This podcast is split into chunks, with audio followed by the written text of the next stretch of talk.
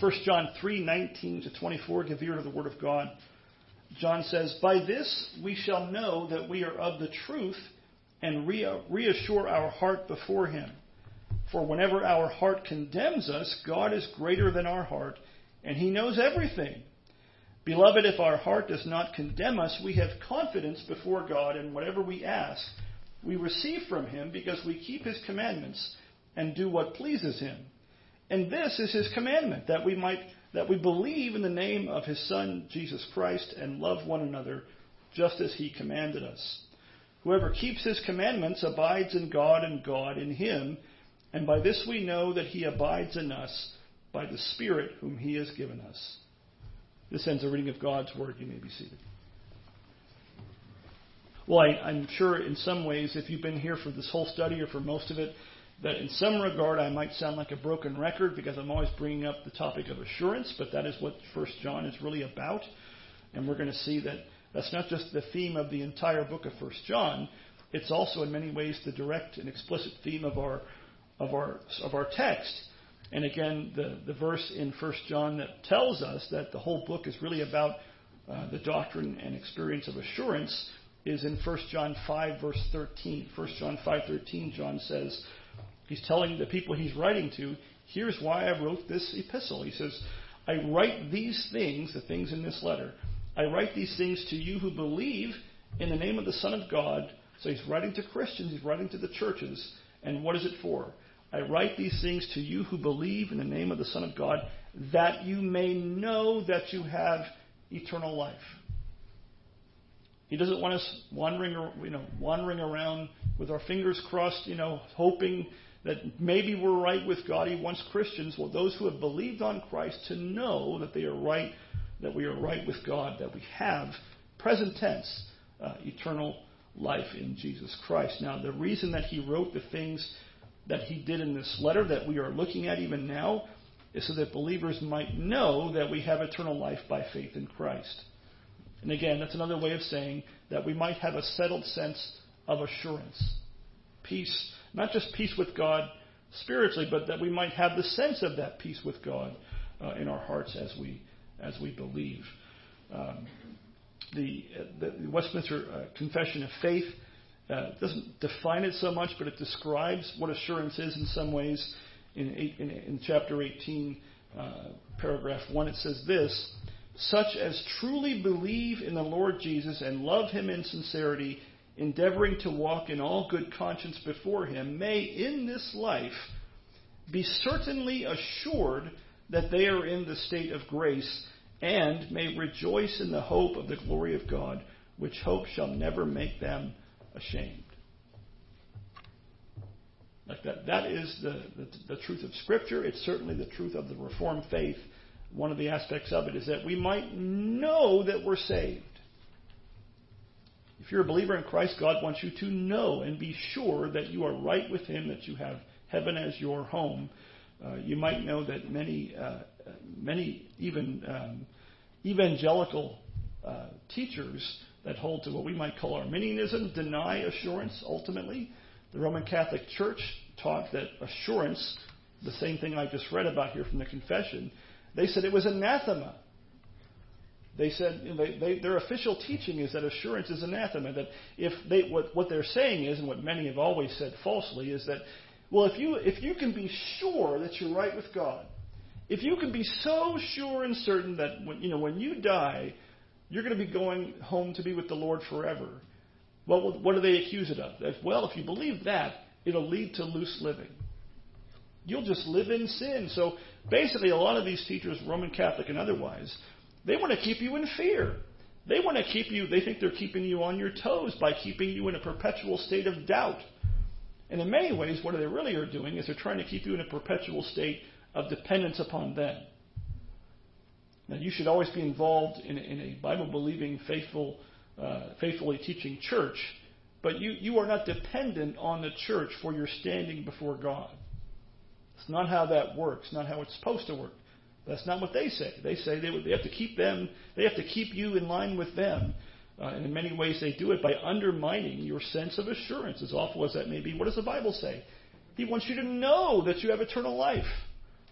These things are contrary to Scripture when they act like, like that. You'll notice the confession of faith that I just read in chapter 18 speaks of assurance in a lot of the same ways and terms that we find throughout the book of 1 John.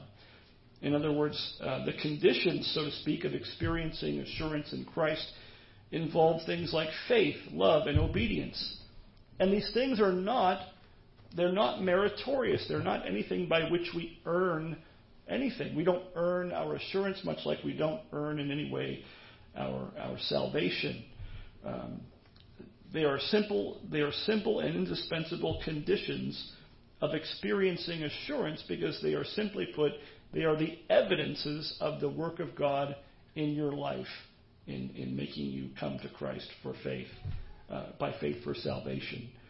And this is the reason these things are indispensable conditions for assurance is because these very things that John keeps talking about in this letter, things like faith, love, and obedience, again, are clear and sure evidence of the work of God in your salvation.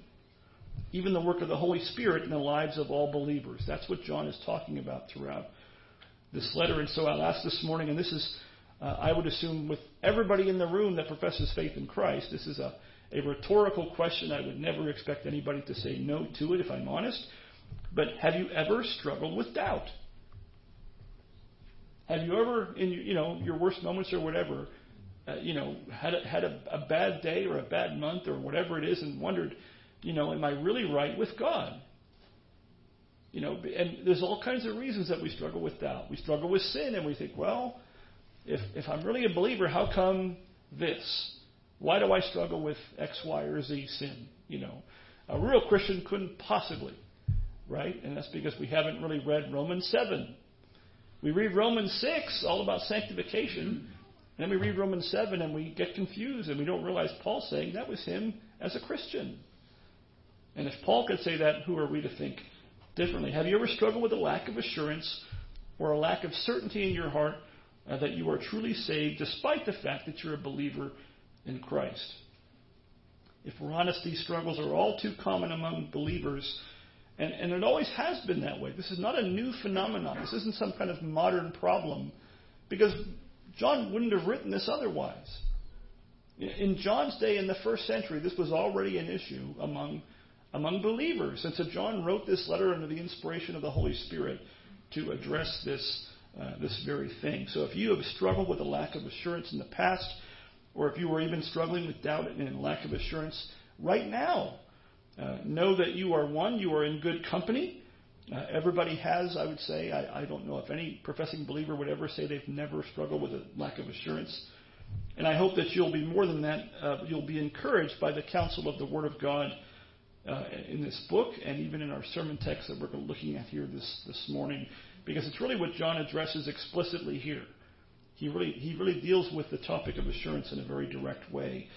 And the first thing that we want to look at from our text, there's a few things, um, is a lack of assurance, a troubled conscience in a believer, which John speaks of in our text, as I'll put it this way, as a condemning heart. So the first thing we want to look at in our text is what John tells us about a condemning heart in the life of a believer. Look at verses 19 and 20 again. He says, by this we shall know that we are of the truth and reassure our heart before Him, before God. By this we shall know that we are of the truth and reassure our heart before Him.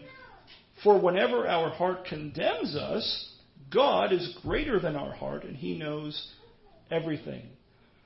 Now, when John says in verse 19, uh, by this, by this we shall know we are of the truth, what does this refer to? It's not always an easy thing to answer. In fact, throughout First John, he says things like this: "By this we'll know this," and sometimes the thing following that is what he's talking about. But I believe in this case, he's talk, he's pointing us back to verse 18 primarily. So when he says that that by this we shall know that we are of the truth and reassure our hearts before him, I think he's talking about verse 18 and what he said there when he said, "Let us not love in word or talk, but in deed and in truth. And so, how, what is the, the this, if I can speak incorrectly, uh, what is this that he's referring to? It's, it's a sincere love for the brethren. A sincere love for the brethren is, the, is one of the primary evidences that we, as we've been seeing, one of the primary evidences of someone being born of God.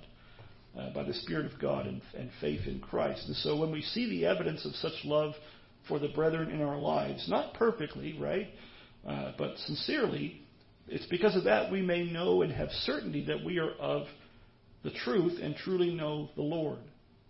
Now, it's, it's probably not uh, much of a conjecture to say that the false teachers, the Gnostics, whatever you want to call them, that were troubling the church in John's day, were speaking things directly contrary to this.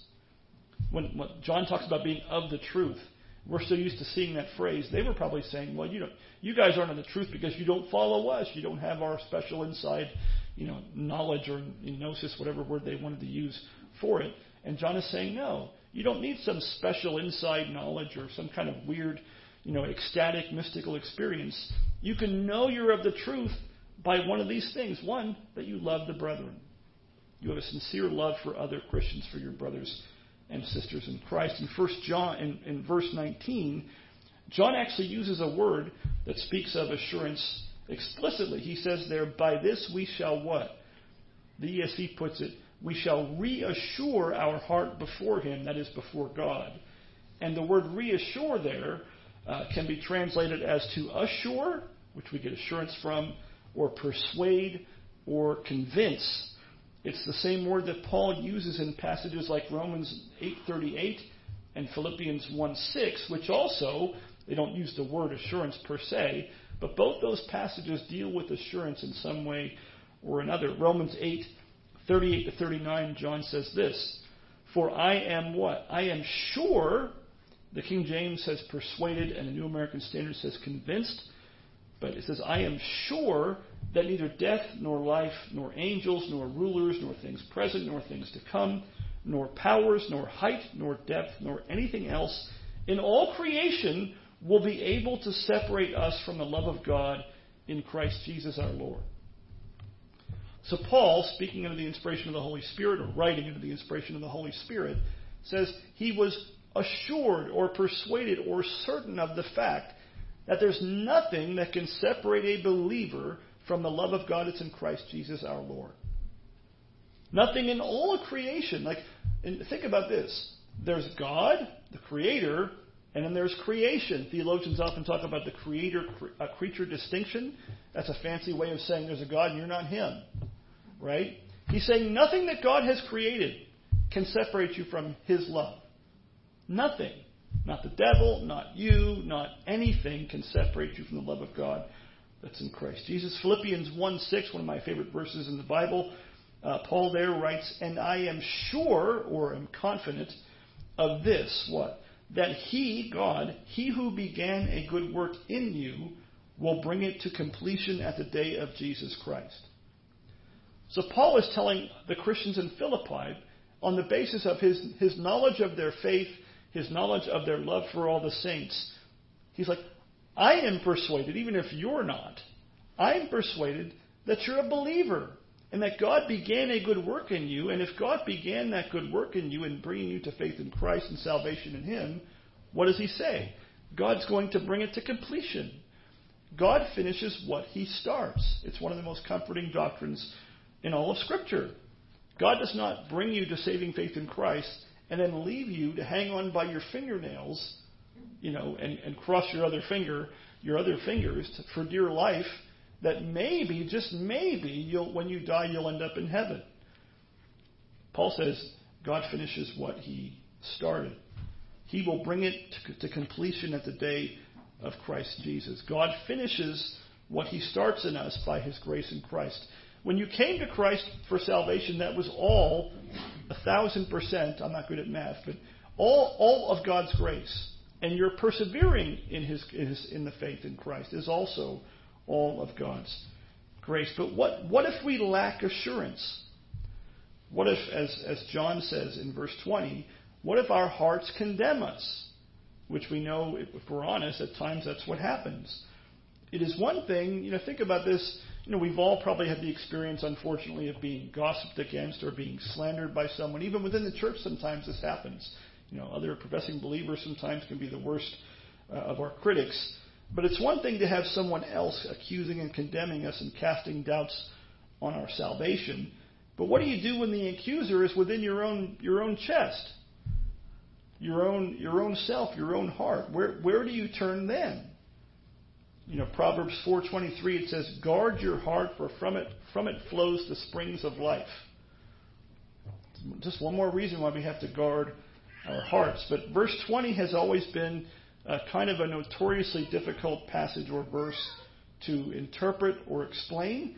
Uh, in fact, commentators on that we would think of as very good, including John Calvin and others, uh, they differ on how we are to take John's statement when John says, God is greater than our heart and he knows everything. Now, in a vacuum, none of us have difficulty understanding what that means. If I if, if take the context out of it and say, what is it? Do we all agree that God is greater than our heart? We'd all say, of course. What a dumb question. Why would you ever ask me that?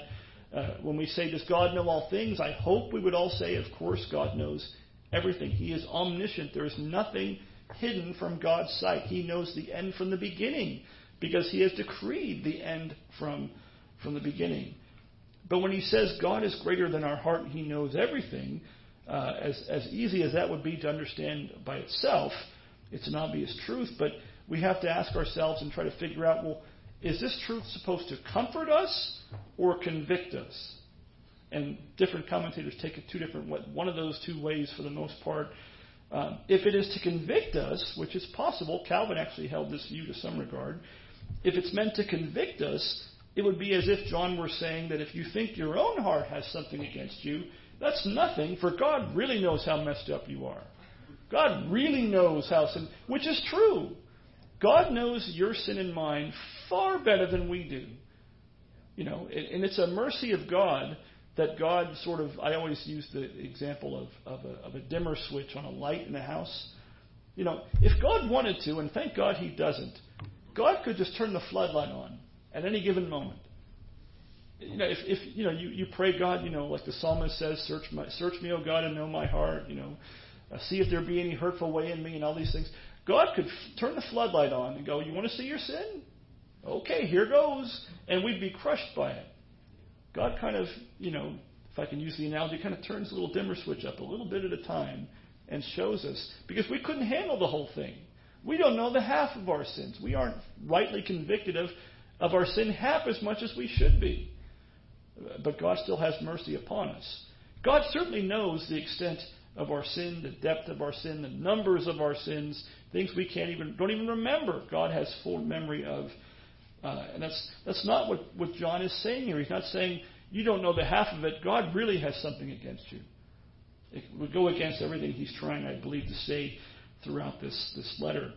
Uh, I think John's purpose throughout the letter in this epistle has been to comfort and strengthen the assurance believers in Christ. And so, as difficult as, as verse 20 may be for us to quite comprehend exactly what John is saying, I think it's most likely that we are to understand it as being intended to speak comfort to believers and not adding to our lack of assurance. It would be a really strange thing to say if John is like, hey, Christians, I want you to have a growing and strong sense of assurance. But by the way, just in case you have any question, God really knows how messed up you are you know, maybe what he's saying in some sense is, yeah, God knew all that ahead of time before He saved you. There's nothing, nothing to surprise you, to, to surprise God now.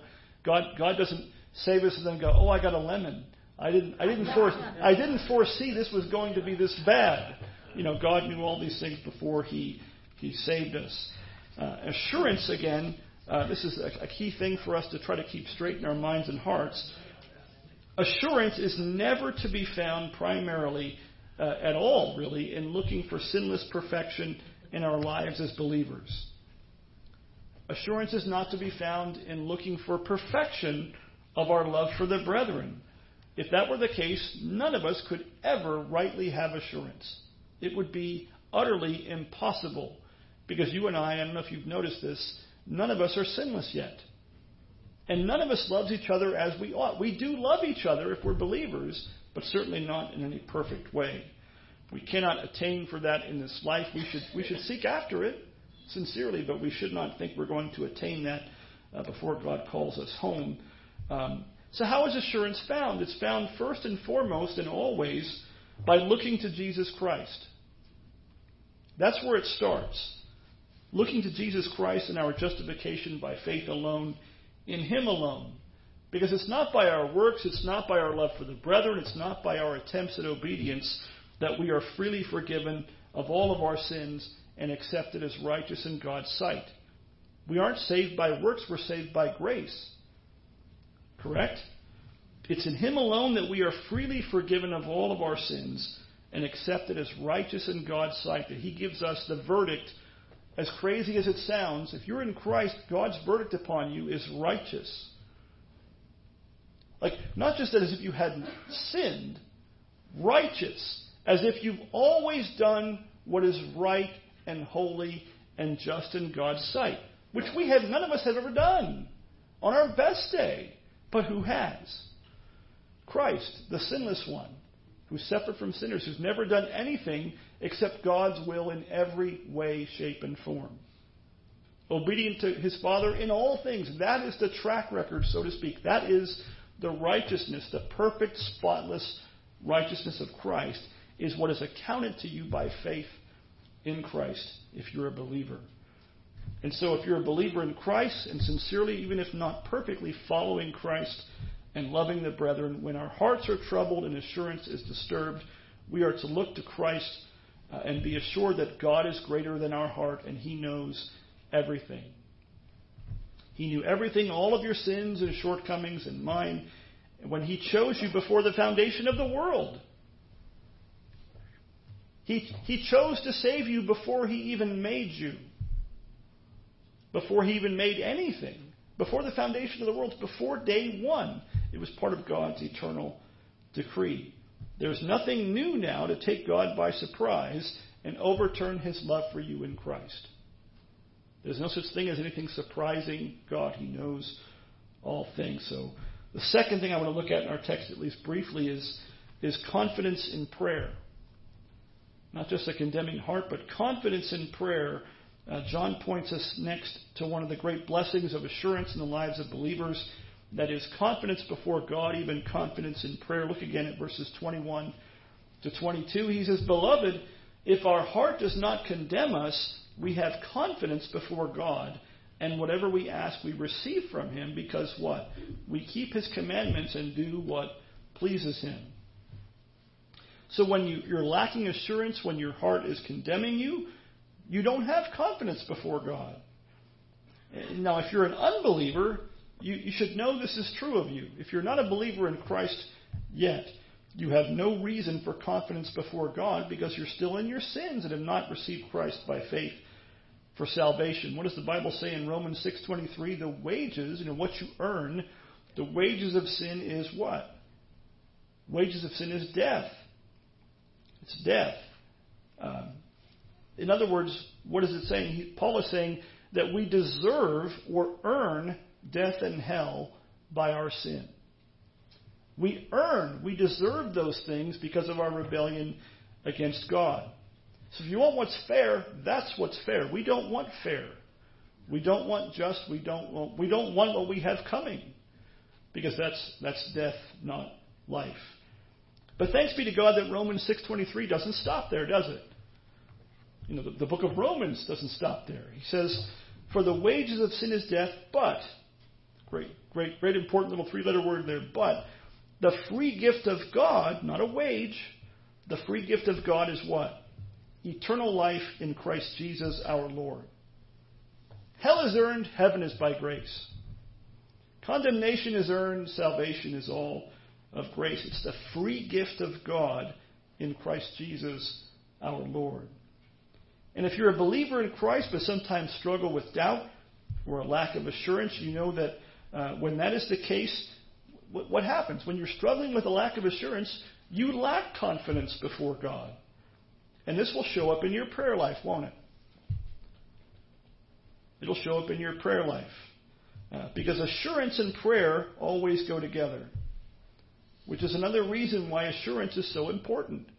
When we're lacking assurance, we're hesitant to pray we certainly don't have confidence to pray. When your sense of assurance is in some time, in some different ways, to use the words of our confession of faith, shaken, diminished, and intermitted. You know, it kind of comes and goes sometimes. It is often, as the Confession of Faith puts it, sometimes it is by, quote, negligence of preserving it, by falling into some special sin which wounds the conscience and grieves the spirit, or by some sudden vehement temptation. In other words, a lot of times we lack assurance or have doubts in things because of struggles with sin. Plain, plain and simple. Just as it had been said that either, I think I mentioned this a few weeks ago. Um, I think I remember I, I told, uh, if you were here, uh, my dad years ago had a coworker that gave him a Bible, and it said on the front cover, inside it says, uh, either this book will keep you from sin, or sin will keep you from this book. Well, the same kind of thing can be said in many ways of church attendance, you know, attending upon the means of grace at church. But it's certainly true of prayer, isn't it? Even private prayer. Either, either prayer will keep you from sin or sin will keep you from praying. That is very often the way, the way things go. Uh, when your conscience is wounded by unconfessed sin or by some besetting sin, it very often, if not always, keeps you. It tends to keep you from praying. You know, we kind of act like, like Adam in the Garden of Eden. Remember what Adam did when he ate the forbidden fruit and realized he was naked? What did he do? He hid. He heard God walking in the cool of the day in the garden. It says, Adam hid himself, as if you can hide yourself from. Sin makes us all stupid. He, he hid from God, as if God, as if he really thought, oh, God, God won't know I'm here. You know, and God gently kind of drew him out. And he could have said much more harsh things, but he, but he didn't do that. Uh, but if by the grace and mercy of the Holy Spirit we diligently make our calling and election sure, as Peter says in 2 Peter 1.10, and so by doing that enjoy, enjoy the blessing of assurance, it's then that we tend to not shrink back from prayer. And this gives, uh, at least it reminds me of the exhortation in the book of Hebrews, chapter 4, verse 16, it says some of the same words, really. It says, Let us then with confidence, or King James says boldly, uh, let us then with confidence draw near to the throne of grace that we may receive mercy and find grace to help in time of need. For the believer, God's throne is a throne of grace. Uh, outside of Christ, it's not a throne of grace to us. But in Christ, that's what it becomes a throne of grace that we can not just come and draw near. We, you know, we don't just kind of shout our requests from afar. He says to draw near to God and even to do what? To do it how? With confidence or boldly. That's how we are to pray and come to God if we're in Christ. And that is something that we will much, we're much more likely to do if we have assurance of our salvation. It's in Christ alone and not on our own that we can draw near to God in prayer and even do so in a, in a way that's bold or confident. If you're a believer in Christ, God would have you draw near to Him in prayer. Uh, he would have you to be confident in coming to Him in prayer. In other words, He would have you and I pray with confidence that He is truly well pleased to hear and answer us from heaven. That's the point, isn't it? God doesn't want us to be confident in prayer for no reason, as if He's not going to answer but just wants to hear us to see what we'll do. God wants us to know He's well pleased to answer. And what does he say in verse 22? Whatever we ask, we receive from him. Why? Because we keep his commandments and do what pleases him. He doesn't mean anything you ask that's contrary to God's will. You have to interpret one passage by another. If we ask anything according to the will of God, we can know that he hears and will answer. But Jesus said much the same thing in Matthew chapter 7, verses 7 through 11. It's the Sermon on the Mount. Jesus says this Ask and it will be what? Given to you. Uh, seek, and you will find. Knock, and it will be open to you. He's talking about prayer, right? For everyone who asks receives, and the one who seeks finds, and the one uh, to the one who knocks it will be open. And then he says, in case we have any doubts, because we still do at times, right? He says, or which one of you, if his son asks him for bread, will give him a stone? Or if he asks for a fish, will he give him a serpent? If you then who are evil, he doesn't water it down at all, does he? He doesn't beat around the bush. If you then who are evil know how to give good gifts to your children, how much more will your Father who is in heaven give good things to those who ask him? There's a, a kind of a, a weird arrogance to the idea among believers that God wouldn't answer our prayers. Because what he's saying is what Jesus is getting at is, you know, we, none of us are perfect parents. The, the, the, the longer we are parents, the more we realize this, right? We're, we, we grow in our understanding. We think of your. It's like prayer. If I want to make you feel guilty, all I got to do is bring up prayer, or or how you raised your kids, or any such thing, and we all kind of, you know, or witnessing to your neighbors. The first thing we think of is how we how we failed in that regard.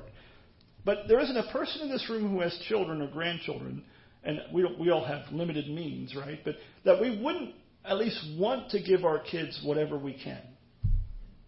There's not much that a parent won't do for their kids.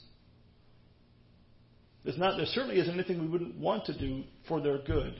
And yet we think that of ourselves, but we're evil. We are selfish by nature.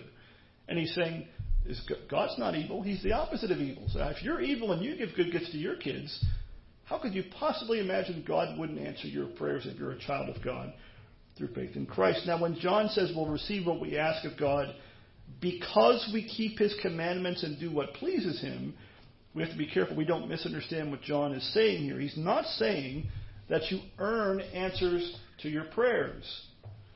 It's not how that works. John Stott puts it this way Obedience, and again, he's not saying perfect obedience, obedience is the indispensable condition, not the meritorious cause of answered prayer. There's a difference between a condition and a cause. He's saying it's the indispensable condition. It cannot do it without it. It must be present.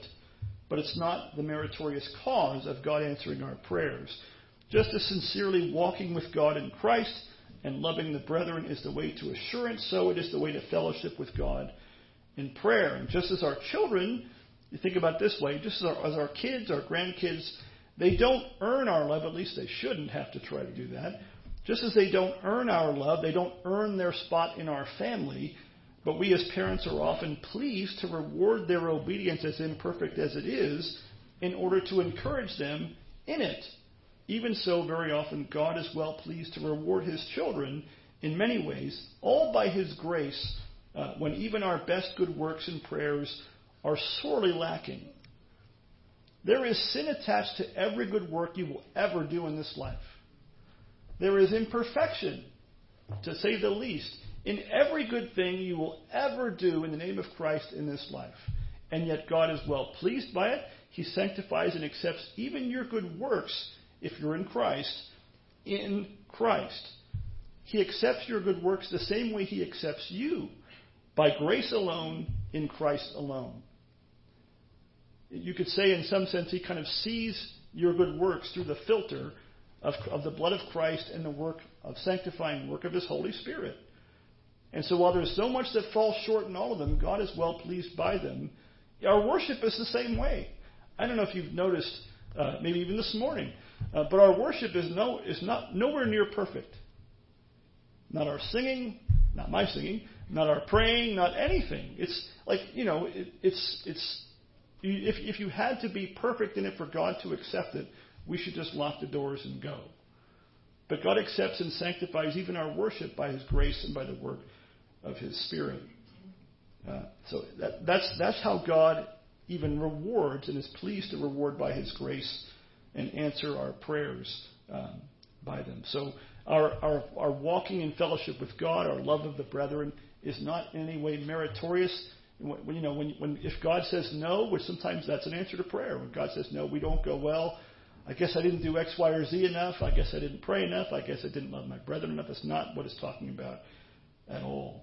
But if we are walking in fellowship with God and loving the brethren, we should be confident that God is, is well pleased to hear and answer our prayers. In fact, He's more willing to hear and answer than we are very often to pray. That's the, that's the truth. Well, the third thing is the commandment of God. Last but not least, the commandment of God. In verse 22, John just spoke of, of keeping God's commandments. Well, what commandment did, did John have in mind? If, if we're having our prayers answered because we keep God's commandments and do what's pleasing to Him, what command are we specifically to be thinking of? Look at verses 23 to 24. He says, And this is His commandment. He went from the plural to the singular. He went from commandments to one commandment that we believe in the name of his Son, Jesus Christ, and love one another just as he commanded us. Whoever keeps his commandments abides in God, and God in him. And by this we know that he abides in us by the Spirit whom he has given us. So, once again, as throughout this entire letter, love, obedience, and truth, or if you want to put it this way, faith, love, and obedience are the conditions, of, not, not the meritorious uh, earning of it, but they are the conditions of assurance. And the commandment of God is first and foremost what? That we believe in the name of His Son, Jesus Christ. Did you note that the gospel offer is also a command? The gospel is most assuredly an offer of salvation, but it's also a command. God commands, uh, the book of Acts says in Acts 17:30, uh, He commands all men everywhere to repent. Commands it, demands it. It's what we owe unto God uh, for, for our sin and for who He is as God. And God also commands all people to believe on the name of His Son, Jesus Christ, for salvation. That's, that's the first and primary command that John has in mind. And so I'll ask simply Have you believed in the name of the Son of God? Have you trusted in Jesus Christ alone for salvation? Uh, that's the way to eternal life as well as to confidence in prayer. And what, what else has God commanded that John mentions? And notice, John's, John talks of it as a singular commandment. It's kind of like, remember when the, when the people asked Jesus, the, the lawyer or whoever it was asked Jesus, What's the great commandment? And Jesus gave him two. Love the Lord your God with all your heart, soul, mind, and strength, and love your neighbor as yourself. On these hang all the law and the prophets, he said. The whole Bible. Those are the two things that it's about. In the same way, here he says that we are to believe in the name of the Son of God and that we love one another. It's, it's really one command, in a sense, not even just two. And so simple as that, if we believe on Christ and love the brethren, we abide in God. We can know that we abide in God and God abides with us. In other words, we have fellowship with God. We have salvation in Christ. And how do we know this? How, how are you and I as believers to know this and experience it? He says, we, this, by this we know that He abides in us. How? By the Spirit, that's the Holy Spirit that He has given us. Paul says much the same thing in Romans 8:16. He says, "The Spirit himself, that is the Holy Spirit, the Spirit himself bears witness, testifies with our spirit that we are children of God." It's the Holy Spirit that leads you to cry out, Abba, Father, to God, to call God your Father through faith in Christ. Now, how does the Spirit bear witness with our spirit that we are children of God? Um, how does He do this? He does this by working faith and love in us. That is why Paul says in Romans 8:14, a, few, a couple verses before that, he says, "All who are what led by the Spirit of God are the sons of God." Again, we aren't to look to some mystical experience, some, you know, I don't know what you want to call it, something like that, some emotional experience. We are to look for the evidences of the work of the Spirit that the Bible has stated for us plainly. Obeying God's commands, again, not perfectly, loving the brethren, and believing the truth of Christ. That's, that's, those are the simple tests of, of, the son, of, of those who are born of God.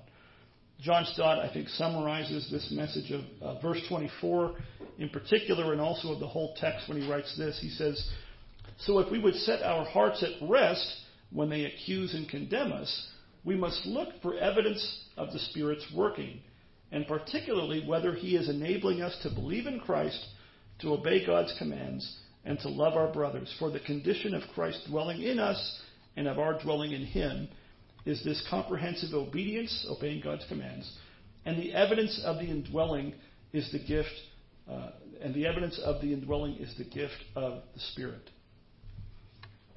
In other words, if you are, if you are loving the brethren, as imperfectly as it may be, sincerely loving your brothers and sisters in Christ, and you are sincerely following the commands of God and believing the truth. Why is that? What could possibly explain that but the work of the Holy Spirit? Because on our own, we might kid ourselves, but on our own, we would never do any of these things. We would never have believed on Christ for salvation. We would never love the brethren, and we would never, never obey God's commands from the heart. We'd never have any desire to obey God's commands without the Holy Spirit working that in us. The very fact that you're frustrated by your own sin is evidence of the convicting work of the Holy Spirit. On our own, we like our sin. We don't want any part of repenting of it. We just don't like the consequences. When you're frustrated with your sin and your shortcomings, that, oddly enough, is evidence of the work of the Holy Spirit. And, and you're repenting of sin. As, as imperfect as that is, is the work of the Holy Spirit alone. And so may God enable us who believe on Christ to set our hearts at rest in Him in this way that we might have assurance and confidence before God in prayer and all to His glory. Amen.